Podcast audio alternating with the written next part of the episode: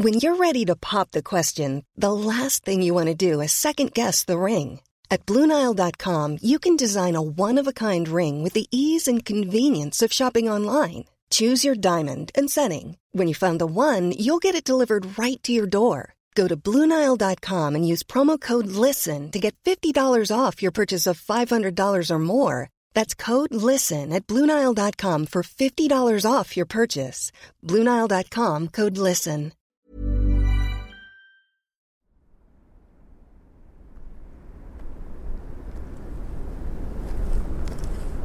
C'est le long de la cinquante-cinq, l'autoroute colombienne qui relie Bogota à Cúcuta, à la frontière avec le Venezuela, que nous les avons croisés.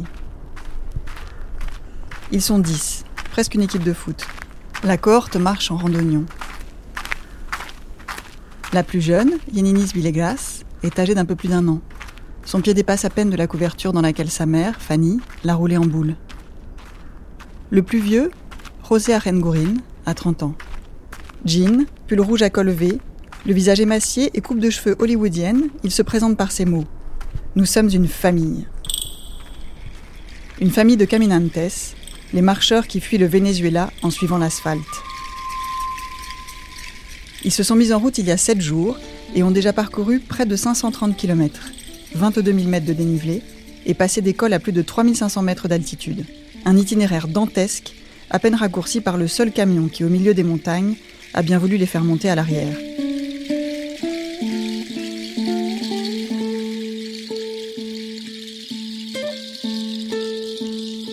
À mesure que le Venezuela, ces dernières années, s'enfonçait dans le chaos, ses habitants fuyaient le pays de plus en plus nombreux. Les migrants de la première vague étaient partis en avion, les suivants ont pris le bus, ceux d'aujourd'hui marchent. Certains partent, d'autres rentrent. On les appelle les Caminantes. Pierre Boisson, journaliste à Society, les a rencontrés du côté colombien de la frontière. Voici son récit avec la voix de Delphine Bouix.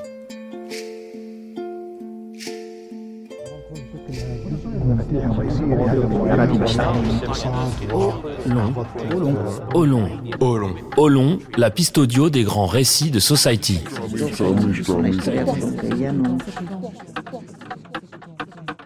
Première partie, l'allée. Sur le bord de la route, ils se relaient pour tendre le pouce ou adresser un signe routier qui les frôle à près de cent kilomètres heure. Mais aucun véhicule ne s'arrête. Devant eux, au sommet d'une longue pente à six pour cent, se dresse le Puente de Boyaca, un monument édifié pour commémorer l'une des batailles décisives pour l'indépendance de la Colombie. Le groupe fait une pause. L'altitude dépasse les trois mille mètres. Chaque effort, pour ceux qui ne sont pas nés là, accélère le rythme cardiaque. Dans la bouche s'installe vite un goût de sang et l'impression de ne pas pouvoir respirer une seconde de plus. Yolinis et Yoannis Villegas, respectivement huit et six ans, sautillent sur place. Elles ont l'air de prendre ça comme une grande aventure. Sur un bout de papier, elles veulent montrer qu'elles savent déjà écrire. Yoannis note les prénoms de toute la famille. Yolinis, elle, grave en lettres capitales « Te amo mucho, Dios »« Je t'aime beaucoup, Dieu ». Ici, le ciel est si proche que le soleil brûle la peau. Mais au moindre nuage, le froid gèle les viscères. Yoannis Villegas, vingt-cinq ans, a des traces de crème solaire mal tartinées sur le visage. Une casquette vissée sur le crâne, il porte des chaussettes dans ses claquettes et des pantalons enfilés les uns sur les autres, qu'il épluche en se moquant de sa dégaine. Javier, pas encore adulte, a relevé son jogging aux genoux, mais se protège le haut du corps de trois couches d'habits. Un lycra de cycliste, un pull en laine et une veste de survêtement. Il pose son lourd bâton sur la chaussée et entraîne Daviani, vingt ans, une cagoule en forme de grenouille autour de la tête, dans quelques pas de salsa. Les deux ont des crocs aux pieds. Un camion klaxonne. Rosset siffle la fin de la récré. La tribu se remet en marche, espérant parcourir encore une vingtaine de kilomètres aujourd'hui. Quelques centaines de mètres plus loin, Rosset s'arrête à une intersection. Sur la droite, une route grimpe dans les montagnes. À gauche, l'autoroute redescend. « C'est par où, Bogota ?» lui demande-t-il alors.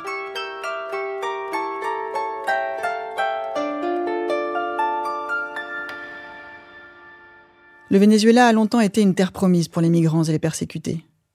Dans la première moitié du siècle dernier, les Italiens, les Espagnols, les Portugais et toute l'Europe centrale débarquèrent pour y chercher fortune.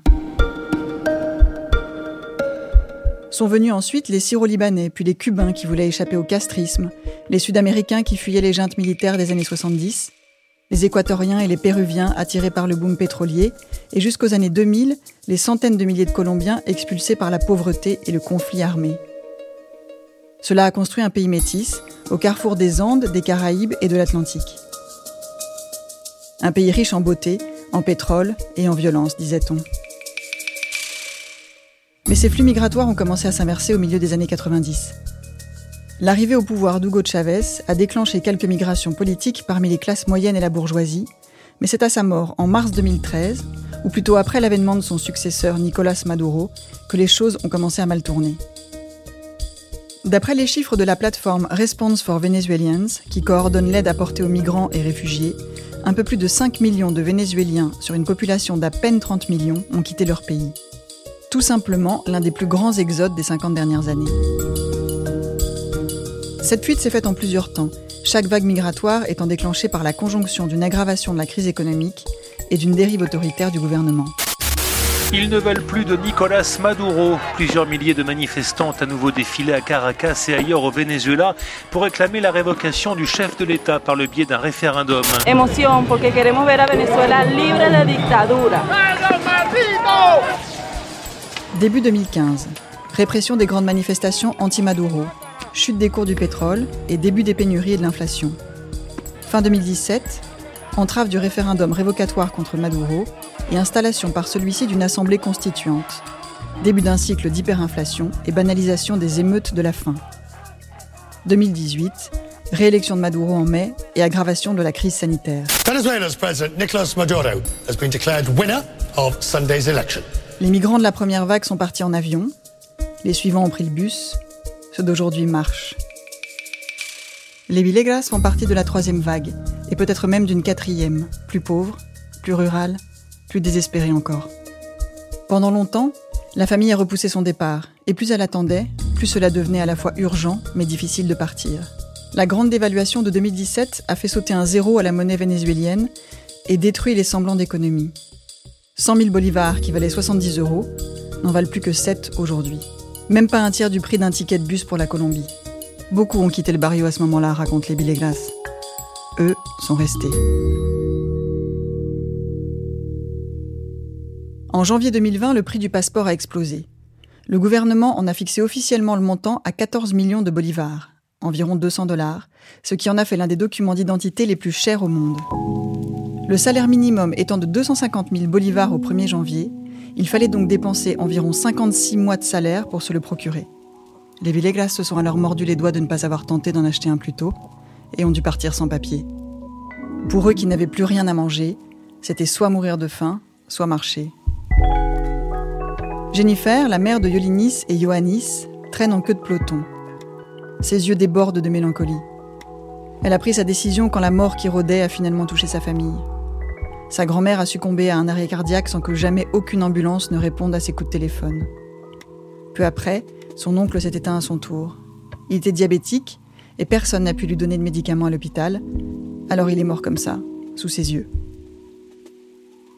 Les Villegas sont partis des faubourgs de Barquisimeto, au nord-ouest du Venezuela, et ont d'abord dépensé l'ensemble de leurs économies, environ quarante-cinq dollars, pour aller le plus loin possible en bus, à Cúcuta, la première ville colombienne après la frontière. Le début d'une route migratoire comme toutes les autres, dangereuse, interminable. La principale menace se trouve tout près, au sommet des montagnes qui surplombent la ville, le Páramo de Berlín. Le Páramo est un écosystème unique au monde, que l'on ne trouve que dans cette partie de la cordillère des Andes, entre les forêts et les neiges éternelles. Il se particularise par son climat favorable au développement d'une flore exceptionnelle, mais très cruelle pour les hommes. Du vent, des températures glaciales qui peuvent descendre jusqu'à moins quinze degrés et une humidité moyenne de près de quatre-vingts pour cent. Les Villegas en tremblent encore de froid. Ils ont franchi les sommets en tongs, sans préparation, sans carte, sans même un téléphone portable, avec un enfant d'un an et quelques mois. Ils reconnaissent bien volontiers qu'ils ont eu de la chance.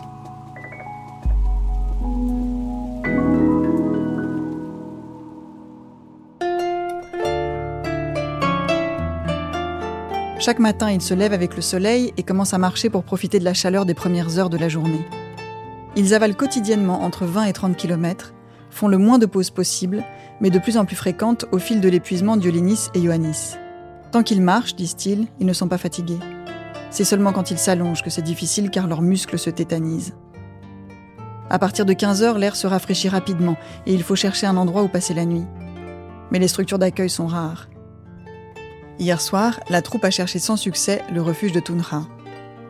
On leur a dit qu'il était fermé et ils ont dormi sous le porche d'une maison désaffectée.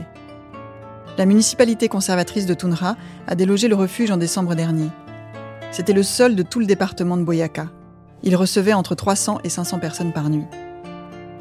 Une autre maison a été ouverte juste à côté, mais elle n'accueille que les femmes seules et les mineurs. Les hommes, eux, dorment devant la porte dans la rue. C'est Annie Uribe, une Vénézuélienne de classe moyenne arrivée dans la ville cinq ans plus tôt, qui tient la baraque. Son mari garde l'entrée. Les Caminantes qui échouent ici souffrent tous de déshydratation, d'hypothermie, de diarrhée ou de blessures aux pieds. Annie Uribe a aussi vu passer des enfants dénutris, un homme dont le thorax était ouvert de douleur et une femme qui a accouché la nuit de son arrivée après avoir franchi le Páramo de Berlín à pied. Elle estime, d'après les récits des migrants passés dans son refuge, qu'au moins dix-sept marcheurs auraient perdu la vie là-haut, dans ces paysages lunaires. La plupart d'entre eux ne sont pas préparés à l'altitude. Et il n'y a pas de lumière, pas un endroit où s'arrêter. Des précipices partout, c'est extrêmement dangereux. On a retrouvé des gens enlacés, recroquevillés les uns sur les autres, morts de froid, nous raconte-t-elle. Sur un des lits du refuge, il y a Daniel de la Rosa, un mineur parti rejoindre sa mère à Medellín. Le danger principal, explique-t-il, ce sont les tentatives de recrutement sur le trajet par les guérillas qui tiennent les zones frontalières avec le Venezuela ou par les paramilitaires, voire par les trafiquants de drogue dans la zone pacifique. Ils te mentent en te disant que tu vas travailler dans une ferme et tu te retrouves à cultiver la coca. Sur place, les narcos prennent tes papiers, ton téléphone. Tu es interdit de tout contact avec ta famille. Si tu parles, ils te tuent. Au bout de quelques mois, tu es libre de partir. Mon cousin a été recruté. On n'a eu aucune nouvelle de lui pendant six mois. On le croyait mort. Deuxième partie, le retour.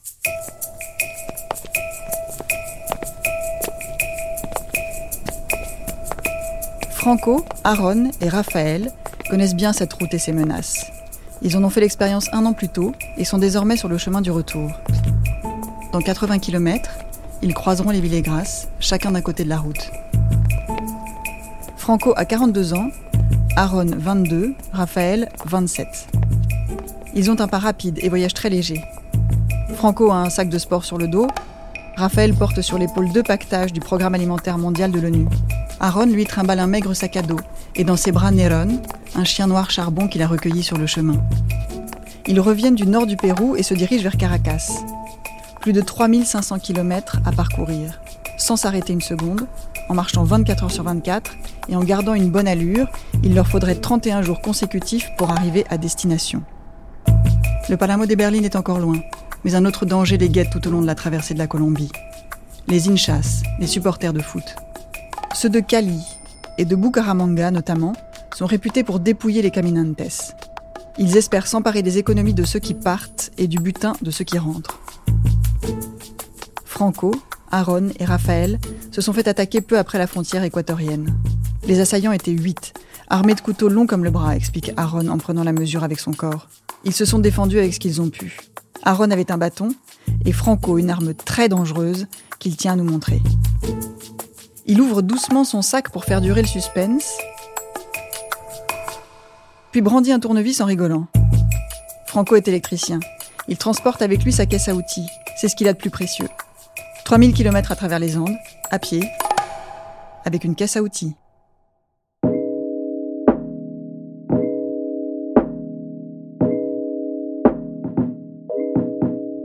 Les trois hommes en sont à vingt-huit jours de voyage.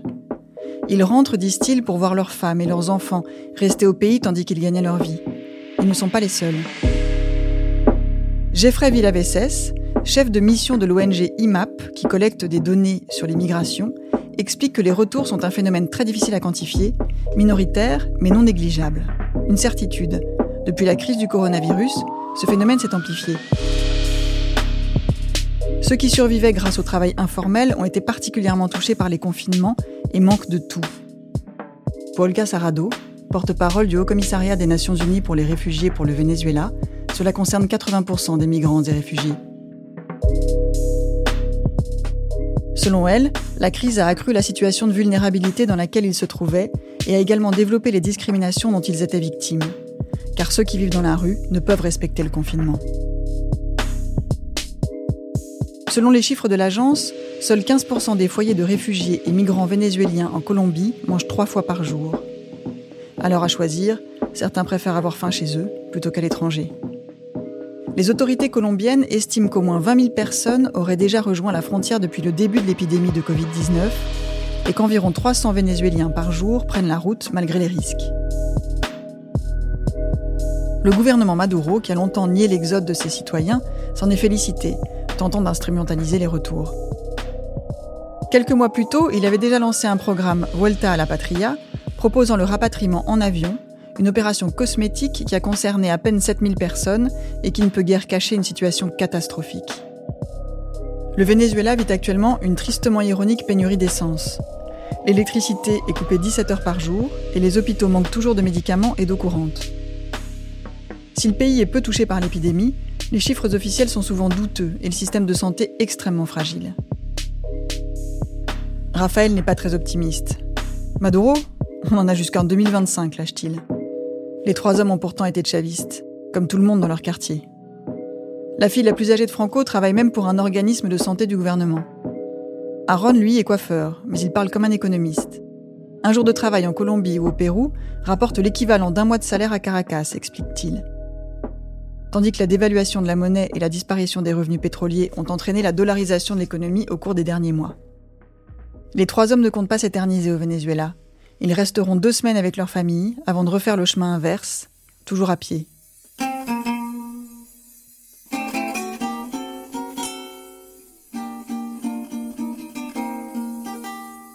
De leur passage au Pérou, ils ont aimé le ceviche, mais pas les femmes, qui selon eux n'ont rien à voir avec les Vénézuéliennes qui sont les plus belles au monde. Et ils ont encore moins apprécié les hommes qui, toujours selon eux, boivent terriblement et du lundi au lundi. Ils ont surtout découvert la discrimination, qui s'est développée partout à travers l'Amérique latine à mesure de la massification de l'exode vénézuélien.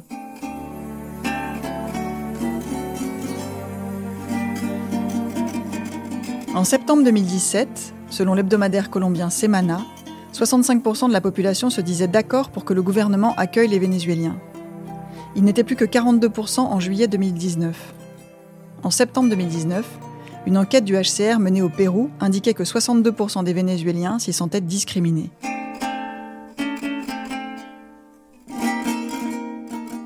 Franco et ses compagnons en font partie. Là-bas, ils ont lutté pour trouver un logement, ont dû partager des chambres et ont vite vu qu'ils étaient moins bien payés que tous les autres. Ils ne rentrent pas pour ça, mais quand même, ils ont compris qu'ils ne seraient jamais chez eux là-bas. Lorsqu'ils sont venus par cette route cinquante-cinq, les poids lourds s'arrêtaient régulièrement, les faisaient monter sans rien leur demander en échange. Aujourd'hui, cela n'arrive plus jamais. Eux se cachent à proximité des péages pour ensuite monter le plus discrètement possible à l'arrière des camions débâchés. Troisième partie. Aller-retour. Les premiers migrants ont été accueillis par les pays voisins avec sollicitude. La plupart d'entre eux étaient éduqués, venaient avec des économies, ils partageaient une langue, une culture et une histoire commune. Ils arrivaient après que le Venezuela eût lui-même ouvert ses frontières à des centaines de milliers de Colombiens au cours des dernières décennies. Les premières années, le simple fait de posséder un passeport Mercosur permettait d'obtenir un visa de deux ans assez facilement renouvelable dans les États membres et associés. Cette disposition a pris fin en deux mille dix-huit. Les différents États latino-américains ont alors créé des visas temporaires permettant aux Vénézuéliens de travailler, d'accéder au système de santé ou d'éducation. C'est ainsi que de nombreux Caminantes ont poussé leur route jusqu'au Pérou, qui distribuait la résidence plus facilement, même sans passeport, et jusqu'au Chili, dont le visa de responsabilité démocratique était plus souple encore. Partout, les demandes ont explosé. En mai deux mille vingt, la plateforme Response for Venezuelians comptabilisait sept cent quatre-vingt-dix-neuf mille trois cent soixante-treize Vénézuéliens installés en Colombie, six cent vingt-huit mille neuf cent soixante-seize au Pérou et quatre cent soixante-douze mille huit cent vingt-sept au Chili. Mais plus les migrants arrivaient, plus ils étaient pauvres et plus les politiques d'accueil sont devenues des politiques de reflux, avec des procédures d'obtention de visas considérablement durcies. Le H C R considère aujourd'hui qu'environ cinquante pour cent des Vénézuéliens sont en situation irrégulière. En Colombie, par exemple, le permis spécial de résidence qui offrait aux migrants des facilités pour régulariser leur situation n'est désormais accessible qu'aux personnes déjà présentes sur le territoire le vingt-neuf novembre deux mille dix-neuf. Depuis, rien ne l'a remplacé, si ce n'est un permis de passage pour les migrants qui veulent traverser la Colombie pour aller en Équateur ou au Pérou.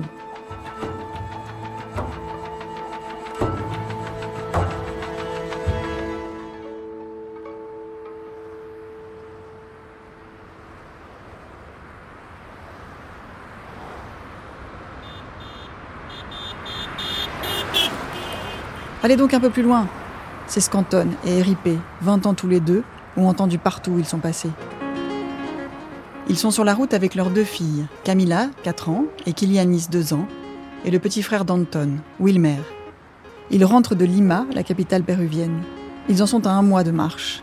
Beaucoup plus en réalité.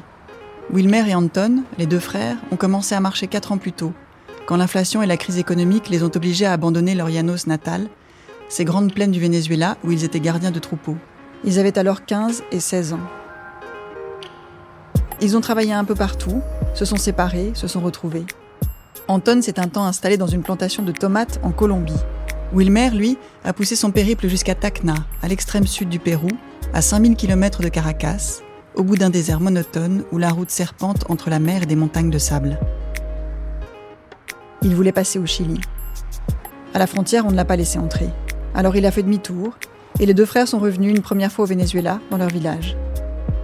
Celui-ci était passé sous le contrôle de l'E L N, la guérilla colombienne qui a ses bases arrières de ce côté de la frontière. Eripe, elle, les a rejoints à Lima. Elle a fait le trajet seule, en portant Kilianis dans ses bras.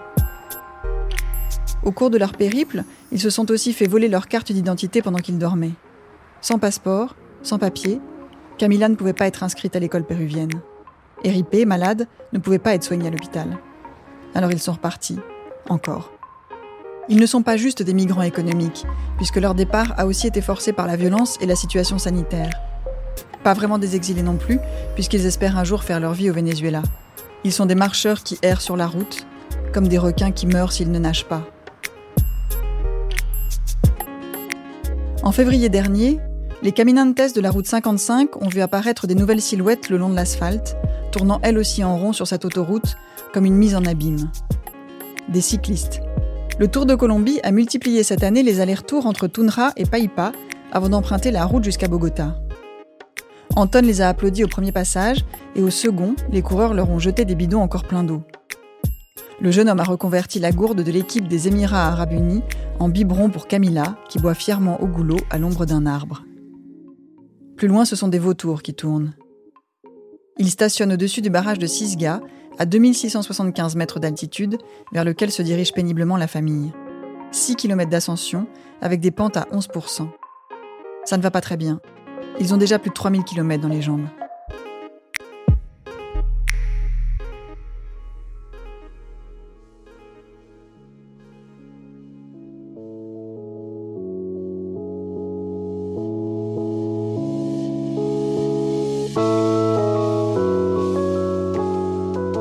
À Lima, Anton, Eripe et leur fille vivaient dans la rue et travaillaient comme cartoneros.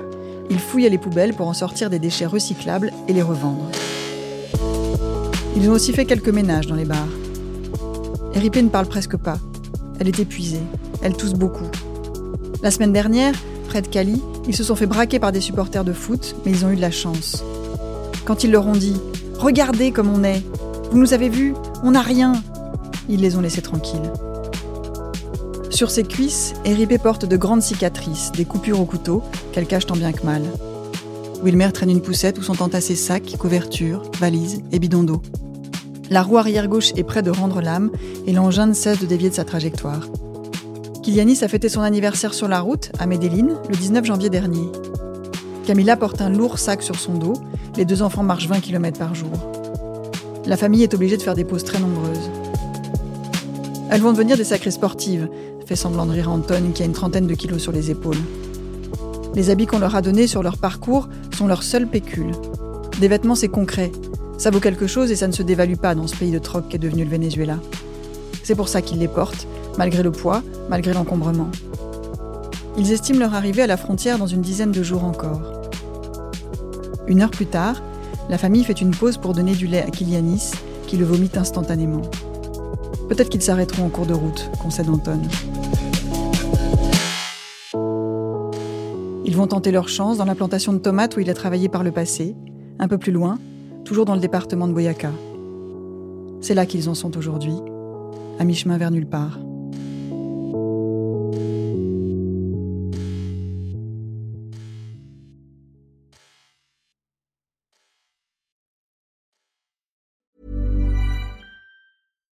Here's a cool fact. A crocodile can't stick out its tongue.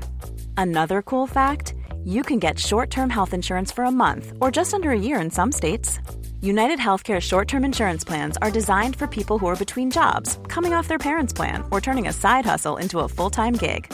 Underwritten by Golden Rule Insurance Company, they offer flexible, budget-friendly coverage with access to a nationwide network of doctors and hospitals. Get more cool facts about United Healthcare short-term plans at U H one dot com.